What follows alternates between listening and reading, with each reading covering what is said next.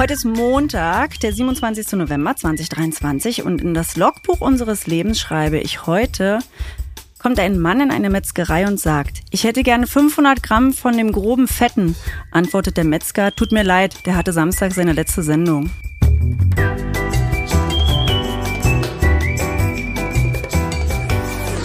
Ab 17.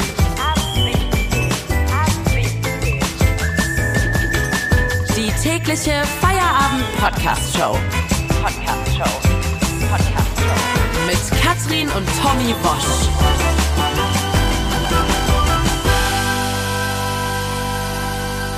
Wir machen endlich wieder Feierabend. Wow. Schön, dass ihr da seid. Wenn ihr uns hört, dann ist Feierabend. Da bist du ja direkt mit einem richtigen Witzklassiker eingestiegen.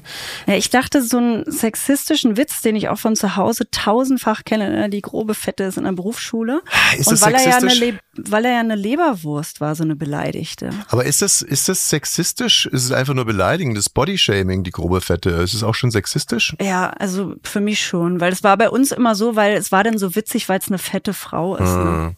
Ich habe gestern, ähm, ja, eigentlich krass, fällt mir gerade auf. Wir haben ja erstmal zusammen Barbie geguckt mit den Kindern und dann habe ich mir noch The Killer angeschaut äh, von David Fincher. Das ist der, der auch Fight Club gemacht hat und vieles mehr.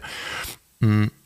Und äh, war für mich übrigens ein guter Film, aber auch so interessant. Ne? Also Barbie sehr, äh, sagen wir mal, Frauen ausgerichtet, muss man so formulieren. David Fincher, ganz klarer Männerfilm. Also der einsame Wolf, der Ach so, irgendwie der kriecht da lang und baut sich eine Höhle, oder wie? der einsame Wolf, der Killer, äh, der ein Wie, Attentat der vermasselt. tanzt nicht?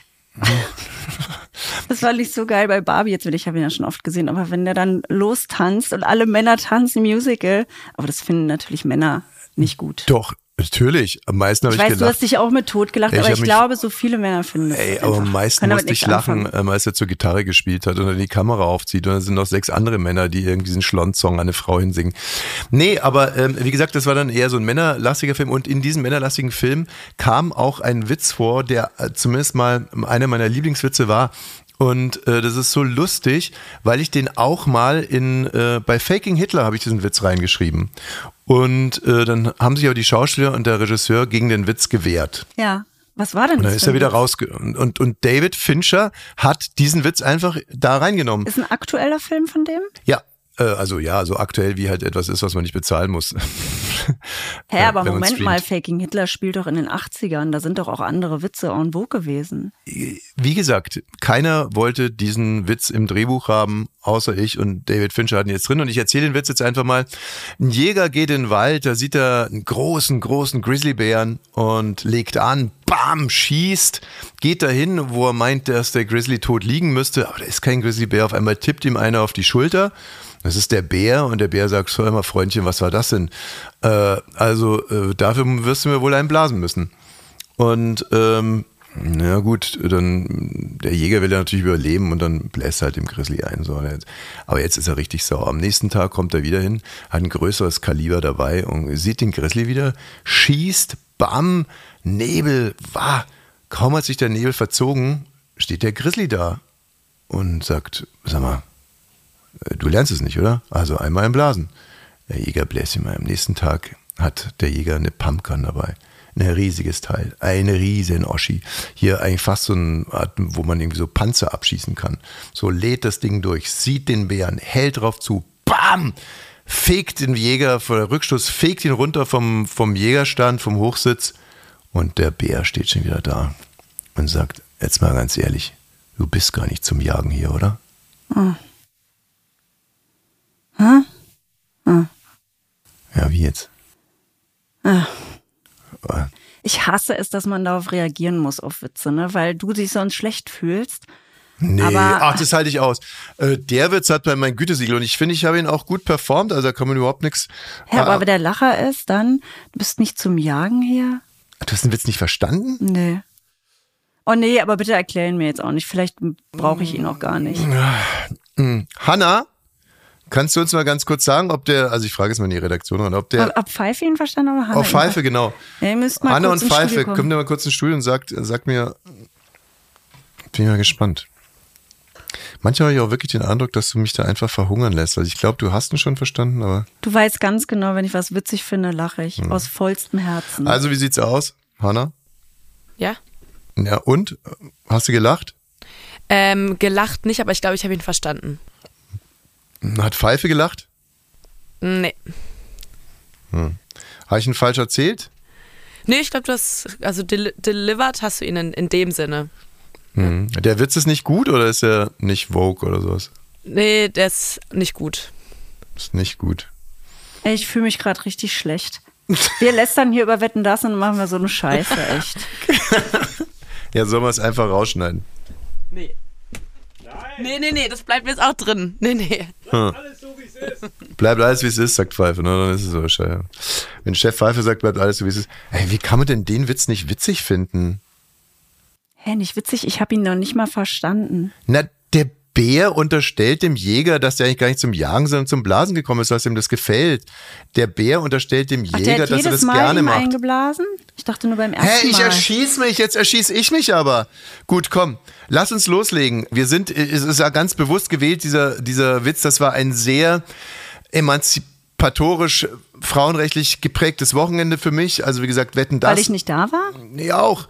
Ähm, Weil du allein warst mit den Kindern? die, ja, du hast ja die Wirkung gesehen. Heute Morgen schreibt Tochter Nummer zwei einen Zettel und da steht drauf, Mama ist Papa. Also, ähm, gut, jetzt wahrscheinlich wollte sie schreiben Mama und Papa, aber trotz allem das Unterbewusstsein nach einem Wochenende nur mit mir, Mama ist Papa. Nee, jetzt mal ganz im Ernst. Wetten das, Riesendiskussionen, Hast du es geguckt? selbstverständlich. Komplett? Ähm, nee, nicht komplett, aber es war sehr lustig. Ich war davor noch beim Basketball mit einem Kumpel und eben den Kindern und dann bin ich nach Hause gegangen, habe mir Wetten das angeguckt und dann schreibt mein Freund mir eine SMS und nimmt genau den Gedanken auf, den ich auch hatte. Und so schreibt er, sag mal, haben wir ein Bier zu viel erwischt oder hatte Gottschalk einen Schlaganfall? Und ich war wirklich die ganze Zeit, dachte ich mir so, das kann doch alles nicht wahr sein. Jetzt guck mal, hier vorne Take That machen Zuckerwatte. Also diese Zuckerwatte-Geschichte war ja schon sowas. Da bin ich gerade dazu gekommen. Zuckerwatte, so ein Käse, so ein Scheiß. Zuckerwatte an Kinder verteilen. Und dann aber in, aber Mut zur Langeweile, sieben, acht Minuten, Naja. ohne, ohne, dass er weiter moderiert hat. Aber da ist Gottschalk ja komplett durchgedreht. Ne? Er wollte unbedingt selber Zuckerwatte machen, weil er das irgendwie volksnah oder gut fand. Fuchtelt da mit seinem Städtchen rum, erklärt den Jungs von Take That, also den dann, Jungs, die sind auch alle 50. also also so Mans, an Männer Mansplaining, erklärt ihm, wie man Zuckerwatte macht, sagt immer wieder, da muss man Zucker nachgießen, rührt mit dem Stäbchen, aber es gelingt ihm nicht. Und dann äh, machen hier Take That, machen Zuckerwatte und Thomas Gottschalk setzt sich einfach zu Schweighöfer hinter und labert dann an auf dem Sofa. Der heißt Schweinhöfer. Und, ähm, und man, man sieht so richtig, wie in der Regie wieder die Schweißperlen irgendwie runterlaufen. Also wir haben keine Kamera. Was sollen wir denn jetzt einfangen? Von der Tonperspektive Ja, hört das man, hat wie sonst Gottschalk... Michelle alles gemacht. Die hat den dann da irgendwo wieder hingekarrt, ne? Jetzt mal nicht übertreiben hier. Ne? Ja, doch, in den letzten Shows Also schon. das Horn, das irgendwie das alles von Michelle gewuppt Alles wurde. nicht, aber man hat ja jetzt gesehen, da war nicht mehr so viel da. Oh Mann, es war so interessant und der Dialog zwischen Shirin David und Gottschalk, den fand ich natürlich schon auch irgendwie äh, sehr. Und, und ich muss Shirin David wirklich eins hoch anrechnen. Es war so ein bisschen so, wie wenn man, ja, wenn man so auf dem Geburtstag von seinem 80-jährigen Opa ist, der halt auch schon viel Scheiße geredet hat, aber jetzt ist er halt 80 und hat Geburtstag und heute ist wirklich der falsche Tag, sich damit auseinanderzusetzen. Und Gottschalk hat ja so einen Wahnsinns-Elfmeter aufgelegt, als er sagte, es ging um Influencer und wie Gottschalk Influencer findet. Und dann Vor allen Dingen ist sie gar keine Influencerin. Da Ja. habe ich auch erst, was ist das denn für ein Scheiß? Die ist Rapperin, die füllt die Mercedes-Benz-Arena, du Trottel. Meine ich ja. Also, und dann sagte so, hier der Schweinsteiger, der kann Fußball spielen. Schweinhöfer. Die, äh, seine Frau, die Anna, die kann toll Tennis spielen.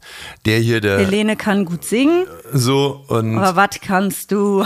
im Endeffekt so nach dem Wort, und der hätte sie einfach ganz einfach kontern können, sagen, und was kannst du? Ja, aber das Thomas? kannst du auch nicht bringen, da kriegst du den ganzen Hass. Also die hat jetzt wirklich, ich habe bei Instagram geguckt, da, also was die jetzt gerade auch abbekommt, wie die den behandelt hat, den armen Thomas. Zahm.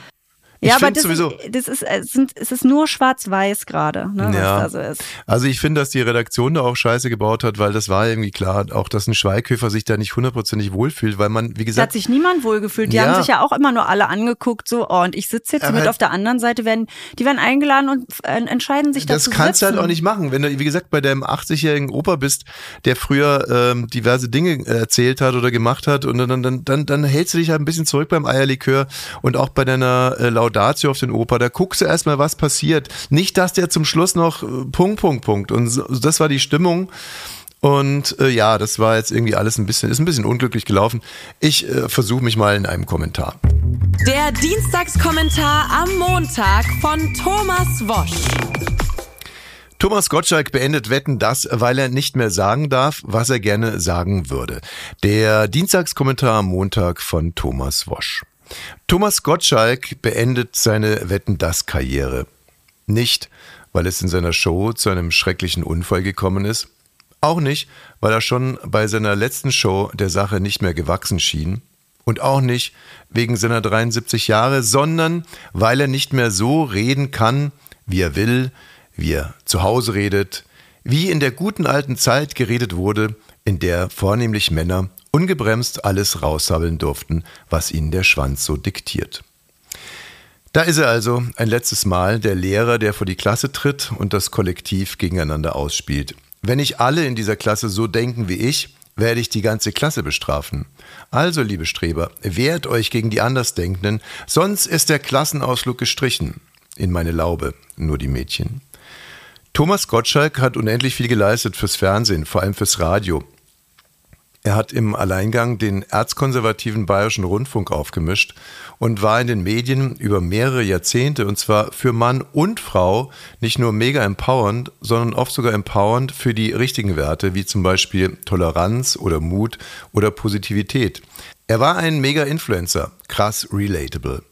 Am Samstag ist er wie ein Geisterfahrer durch seine eigene Show geschlichen und spätestens jetzt konnte man erahnen, welche große Leistungen Thomas Gottschalk in den vielen Jahren zuvor erbracht hatte, als diese Megashow, diese wirklich schwierig zu moderierende Megashow, ein um das andere Mal fluppte, gewuppt von unserem Tommy. Natürlich ist in aller Öffentlichkeit ausgelebter Sexismus falsch und unangenehm und selbstverständlich kann man das auch nicht dadurch relativieren, wenn man auf die Herkunft desjenigen, der in aller Öffentlichkeit sexistisch agiert, verweist. Also auf den Weg, den er zurückgelegt hat, von da, wo er gekommen ist, bis jetzt. Natürlich geht es auf den letzten Metern übrigens immer etwas schwerer.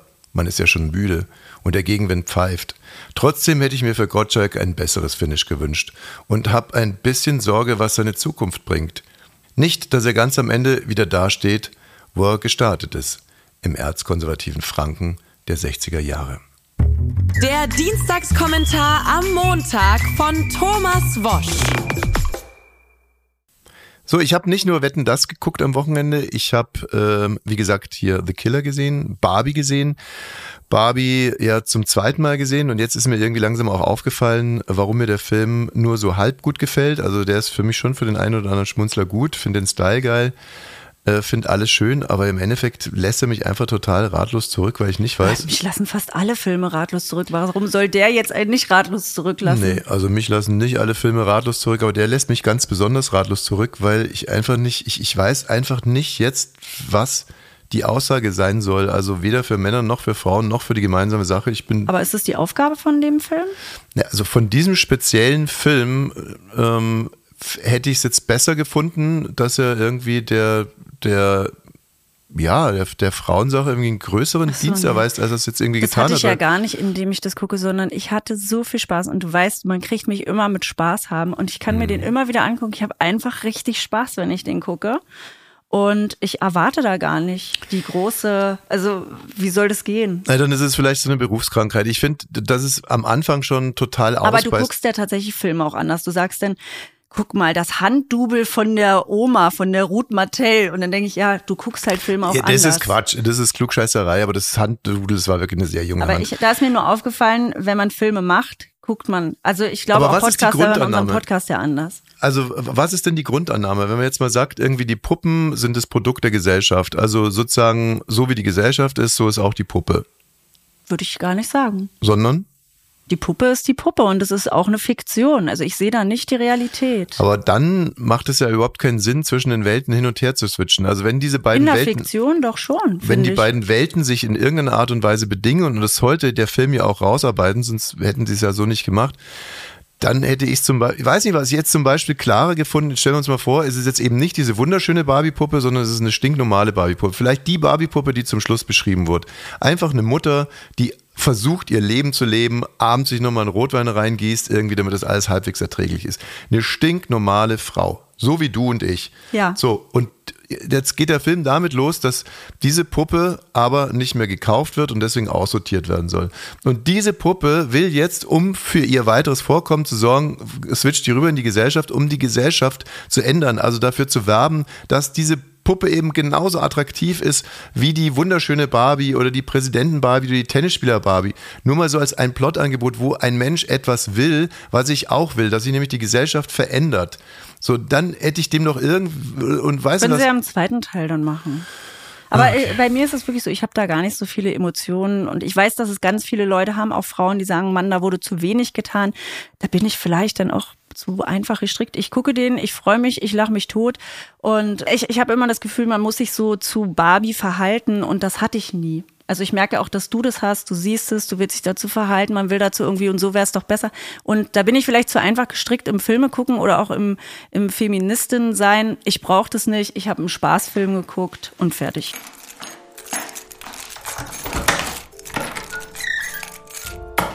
So. Schatz, ich bin ab 17. So. Ähm, für den jetzt folgenden Übergang habe ich zusammen mit der Redaktion äh, Plus Grimme-Preis Institut. Oh, Ja. apropos Institut.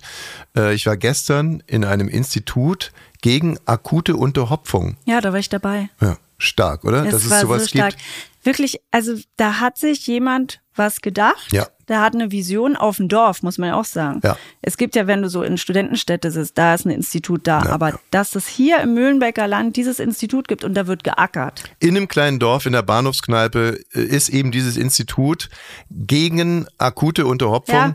Und ich habe in diesem Institut als Patient äh, ja mich quasi an die Bar gesetzt sozusagen und habe mich behandeln lassen und zwar gut. So, also äh, wie gesagt, das Grimme-Preis-Institut hat mitgearbeitet an dieser Überleitung und der ein oder andere Nobelpreisträger und die Überleitung geht so von Puppe zu Puppe. Wir sind einem Geheimnis auf der Spur. Es geht um eine lebendige Fliege, die in einem Darm gefunden wurde und ja, es gibt Naja, keiner weiß so richtig, Wie eine sie lebendige reingekommen ist? Fliege, welchen Eingang hat sie genommen? Ähm, Katrin ist davon ausgegangen, dass der betreffende Mensch Moped gefahren ist und ihm eine Fliege durch den Mund, Hals in den Darm geflogen ist. Ähm, der Mensch selber behauptete, er hätte Salat gegessen. Da könnten Fliegen, Larven oder Eier drauf gewesen sein. Und ich war mir relativ sicher, dass das Ganze einen, perver einen perversen, einen Fetisch-Hintergrund, Kink hatte. Also Also du gehst davon aus, dass sich die Fliege rektal eingeführt hat. Ich finde es wirklich unangenehm, dass du jetzt wieder durch R gesagt hast, dass es ein Mann war. Es tut doch zu der Geschichte, genau an dem Moment, wo es um das rektale Einführen einer Fliege ging, legst du die Karten auf den Tisch und sagst, es war ein Mann. Ja gut, War es war ein ein Mann. 63-jähriger Mann aus Missouri. So. Wir haben letzte Woche schon gesprochen mit Thomas Hörn. Äh, eigentlich heißt er Thomas Peter Balthasar Hörn. Er ist deutscher Entomologe und Koleptonologe. Und äh, Insektenforscher. wir äh, treffen ihn heute in Krefeld an. Hallo, Herr Hörn. Hallo zusammen. Hallo. Thomas, äh, Peter Balthasar Hörn, wir haben festgestellt, dass wir mit einem ähm, Insektenforscher allein das Rätsel nicht lösen können, dass wir dazu noch einen Darmspezialist und eine Darmspezialistin brauchen. Und so begrüße ich jetzt Dr. Sarah Schwitala. Sie hat als Wissenschaftlerin jahrelang unter anderem in äh, den USA, also in der Harvard University, aber auch in Deutschland äh, in der Darmkrebsforschung gewirkt. Und wir treffen sie heute an in Stockholm, weil sie sich dort ihren Nobelpreis abholt. Ja, das stimmt. Hallo. Heute noch nicht, aber bald ist es soweit. Wa- Was machen Sie heute in Stockholm? Was mache ich in Stockholm? Ich wohne hier. Ich lebe Ah, so. hier in Stockholm. Genau. Also man könnte sagen, das ist ein großes interdisziplinäres Symposium hier bei Ab 17 und zwar um das Rätsel der Fliege im Darm zu klären. Herr Hörn, können Sie bitte mal kurz zusammenfassen, wie weit wir bisher gekommen sind? Also in der letzten Woche, ich sehe mich ja schon so ein bisschen als Resident an hier. Ich kann den Recht. äh, Podcast gerne halb übernehmen heute. Äh, in der letzten Woche hatten wir kurz darüber gesprochen, äh, diese beiden Theorien, die eben genannt worden sind, wie das da rein gelangt äh, sein könnte, diese Fliege. Ähm, da haben wir schon mal so ein bisschen erörtert, dass es unwahrscheinlich ist, dass die Fliege von unten in den Menschen hineingekommen ist, sondern eher wahrscheinlich, dass tatsächlich über den oralen Weg aufgenommen worden ist. Aber Stopp! nicht die Fliege. Bitte, bitte hier korrekt nicht, bleiben. bitte hier korrekt bleiben. Ich habe nicht gesagt, dass die Fliege zufälligerweise durch den Anus geflattert ist, sondern ich habe gesagt, dass der Mensch sich die Fliege gepackt hat und sich anal eingeführt hat. Das ist schon ein kleiner Unterschied. Ja, ich gehe ja immer davon aus, dass die Menschen die Wahrheit sagen. In diesem Artikel hat der Mann ja angegeben, äh, dass er im Prinzip äh, nichts in irgendeiner Form sonst durchgeführt hat, sondern nur seinen, seinen Darm. Also da gibt es interessante Bücher von Leuten, die in der Notaufnahme äh, arbeiten. Ja. Da sagt keiner erstmal die Wahrheit, wenn Ja. da was im Darm ich, ich bin auf die Billardkugel draufgefallen, hat man alle schon gehört. Aber gut, Herr Hörn, wir wollen Sie auf keinen Fall unterbrechen. Genau, und dann äh, gibt es letztlich noch die Art und Weise, wie das Ganze stattfindet, weil es gibt tatsächlich so ein paar einzelne Fallberichte, dass irgendwie unterschiedliche Entwicklungsstadien äh, zu sich genommen worden sind. Und das sind dann, wenn, aber Eier oder Puppen, die in irgendeiner Form überhaupt unsere Magensäure schon mal überleben könnten. Und ähm, eine Fliege selbst, wenn wir jetzt irgendwie mit dem Fahrrad fahren und verschlucken die, die wird auf jeden Fall zersetzt. Da bleibt nicht mehr viel von übrig im Prinzip. Ja, Und, Herr Hörn, äh, jetzt genau, äh, mal nicht ja. so auf den Schlamm hauen, ne? Magensäure, das ist jetzt eher was für Frau Schwitala. Äh, und so würde ich auch direkt mal äh, diese Richtung ähm, beginnen wollen. Könnte eine lebendige Fliege lebendig im Darm ankommen, wenn sie durch den Mund flattern würde? Genau, also erstmal vielen Dank, dass ich hier äh, mit eingeladen wurde an diesem oder teilnehmen darf an diesem interessanten Gespräch, an diesem äh, Konsortium. Äh, ja, also es ist natürlich alles nur eine Theorie. Ganz kurz, war es in Harvard ähnlich interessant? Ja, nicht ganz so. Nicht Okay, ganz so. gut. Eher, eher trockener. Ähm, ja, also ähm, es sind natürlich alles Theorien. Ne? Also die wahrscheinlichste Art, wie das Ganze oder wie die Fliege tatsächlich in den Darm gekommen ist, ist auf jeden Fall über den oralen Weg, denke ich, oder zumindest was man auch in der wissenschaftlichen Literatur findet. Ähm, man findet relativ viele oder zumindest eine, eine große Handvoll an Fällen, wo Fliegen im Darm oder auch in den Ausscheidungs-, also in den Exkrementen quasi entdeckt werden. Also auch durchaus ganze Fliegen. Das hat man, ähm, findet man häufiger oder viele von den Fällen gibt es tatsächlich eher bei Tieren, äh, wo man das festgestellt hat, ähm, aber eben auch bei Menschen und insbesondere bei gibt es relativ viele Fälle von von Kindern, wo man das äh, rausgefunden hat. Also insofern ähm, ist der wahrscheinlichste Weg über ja, dass man das sozusagen mit dem Essen wahrscheinlich oder ja wahrscheinlich eingenommen hat. Wollen wir kurz nach dem Ausschlussverfahren vorgehen, weil wie gesagt, ich möchte, möchte jetzt nicht mich nicht als stur erweisen, aber das war halt mein erster Verdacht.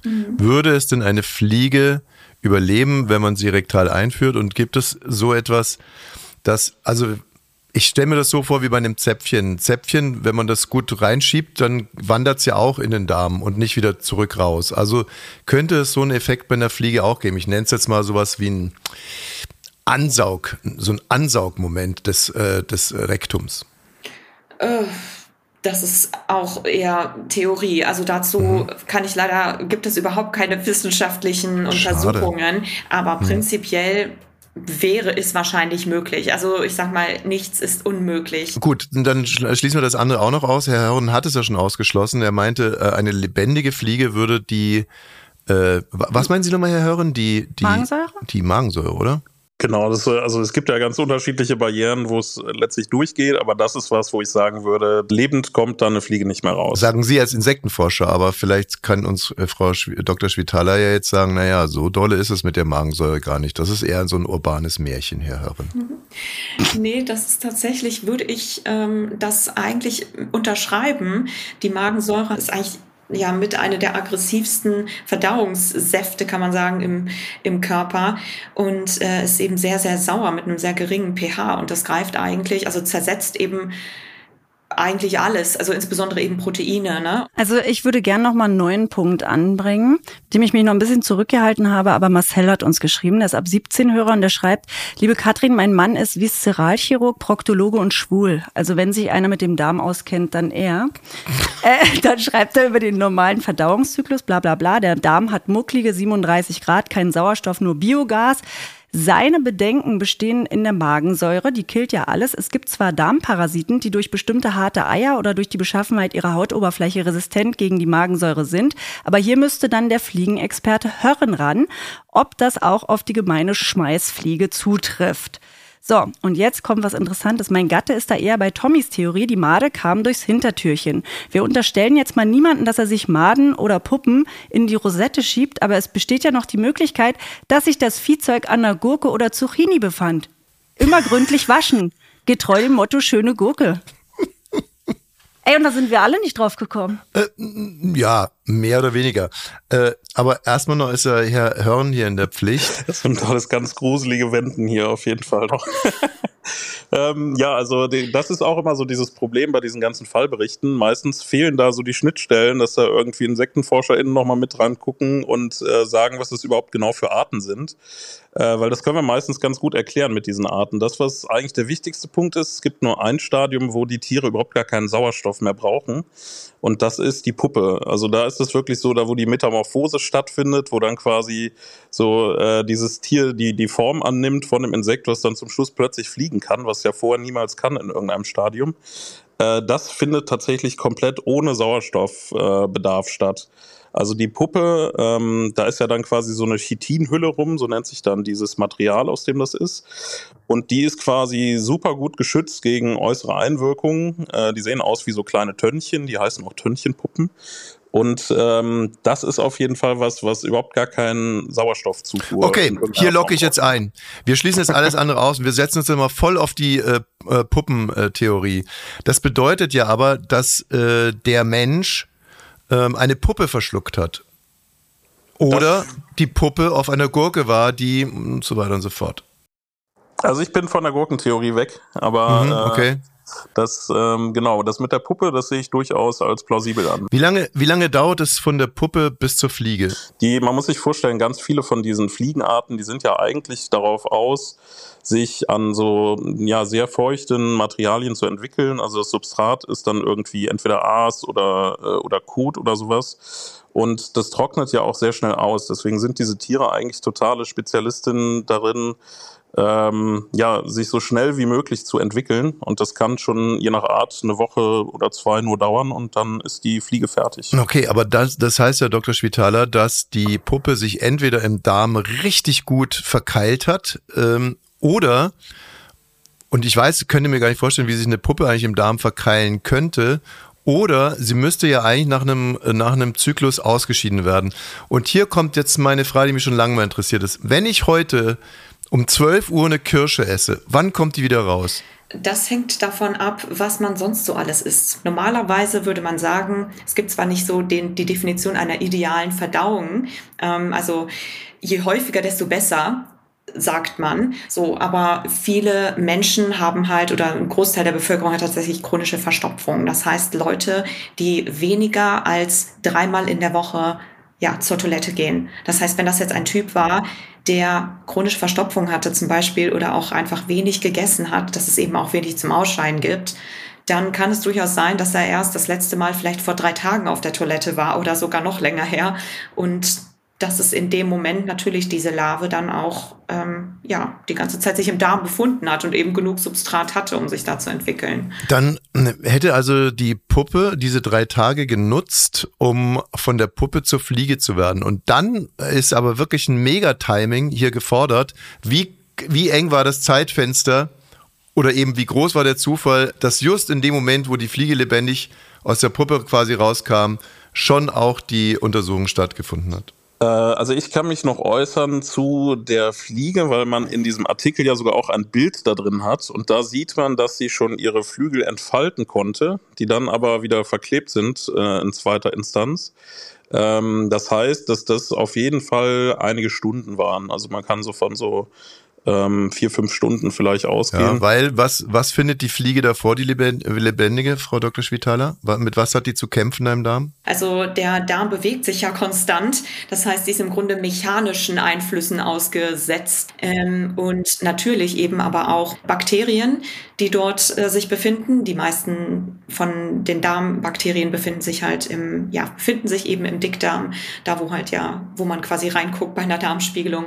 Herr Herren, Dr. Schwitaler, bitte eine letzte äh, gemeinsame Einschätzung. Hätte es diese Fliege auch ohne den Ärzten geschafft? Hätte es, hätte die Fliege eine Chance gehabt, lebendig diesen Körper wieder zu verlassen? Also meines Erachtens nicht. Äh, meines Erachtens äh, war das im Prinzip schon äh, ja der, der Todesstoß für die Fliege, letztlich äh, durch den äh, durch den Darm noch weiter gebracht zu werden. Ja. Frau Schwitaler, hätten Sie eine Chance gesehen, für die Fliege da lebendig wieder rauszukommen?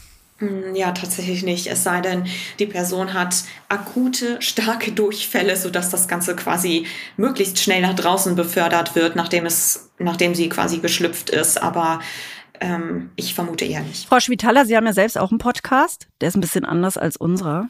Äh, Darmsprechstunde, wissenschaftlich basiert heißt der. Ach, Ja. schön. Ja, kann man reinhören. Herr Hören, Sie noch nicht, ne? Nee, ähm, Also Sie haben jetzt unseren Podcast mit, aber einen eigenen genau. haben Sie noch Nee, nicht. mir sind das zu viele Podcast-Angebote. Ja, nee, Hab, äh, besser, Sie bleiben erstmal bei uns als Resident und, und gucken dann mal weiter und werden dann irgendwie von der Puppe, vom Resident quasi zu, werden Sie dann Flügge als eigener Podcaster. Vielen herzlichen Dank, dass Sie beide wirklich hoch angesehene Wissenschaftler sich die Zeit genommen haben in Krefeld, in Stockholm, unglaublich, zu unserem interdisziplinären Symposium.